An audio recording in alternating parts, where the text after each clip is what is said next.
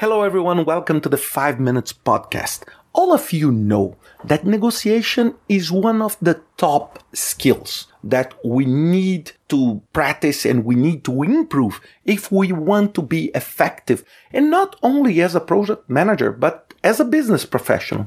And there is a stereotype always around negotiation. That negotiation is mostly related when you buy something or when you sell something. It's very much related to bargain, asking discounts, asking the other side to move, making threats. But I want just to tell you one thing.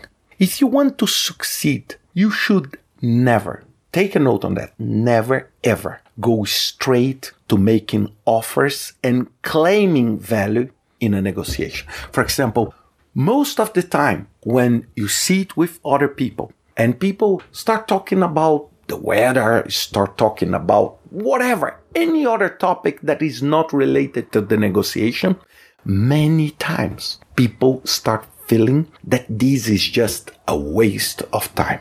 Why we don't go straight, absolutely straight to the offers and counter offers.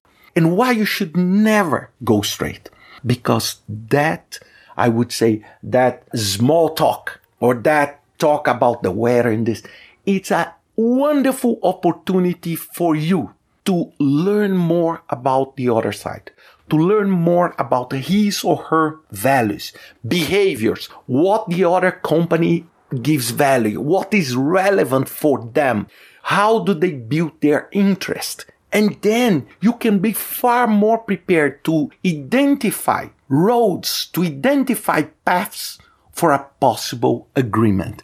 And this is why it's so critical that you ask people because, for example, let's suppose that you are a realtor and you want to sell an apartment.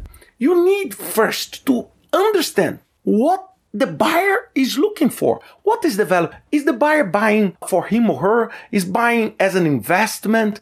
What is the driver of the other side? Because with that, maybe when you say, oh, this house has a gorgeous view, is something very valuable. But for others, maybe this house is in an excellent price and you can make a huge profit by selling it in a month from now.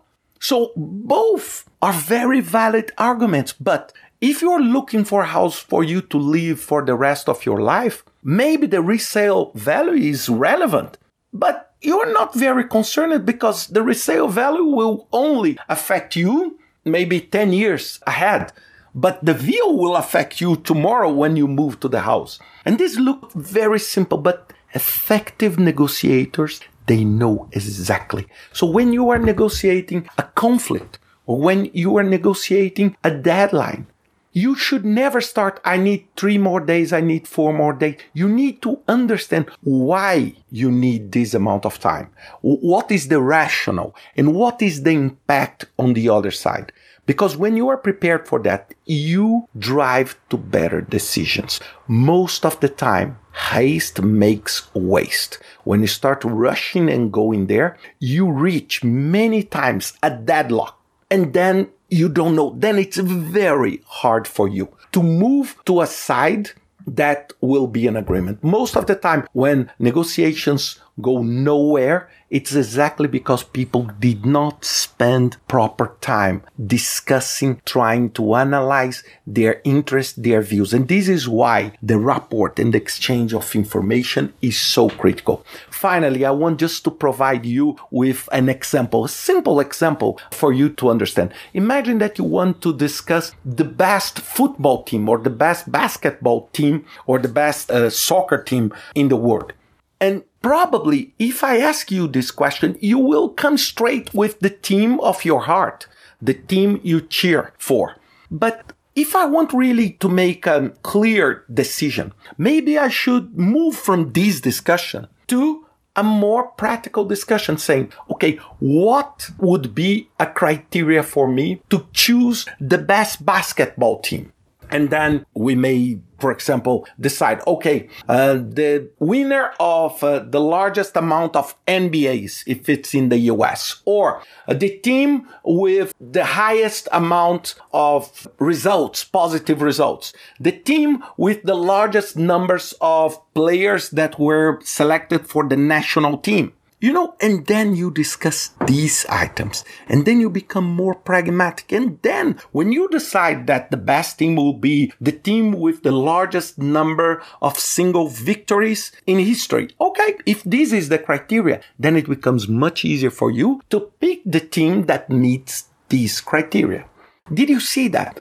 Why I'm doing this? Because if I don't do that and I rush without discussing this combination of criteria, trying to understand and get, I would say, at least places where I have a common ground, I will not succeed on my negotiation. So always think about that. I have a course on negotiation. This is not a sales pitch, but where I talk exactly about this because many times people just mess up negotiations and then to fix at the end, it's just a nightmare. Okay. Think about that. Have a fantastic week and see you next week with another five minutes podcast.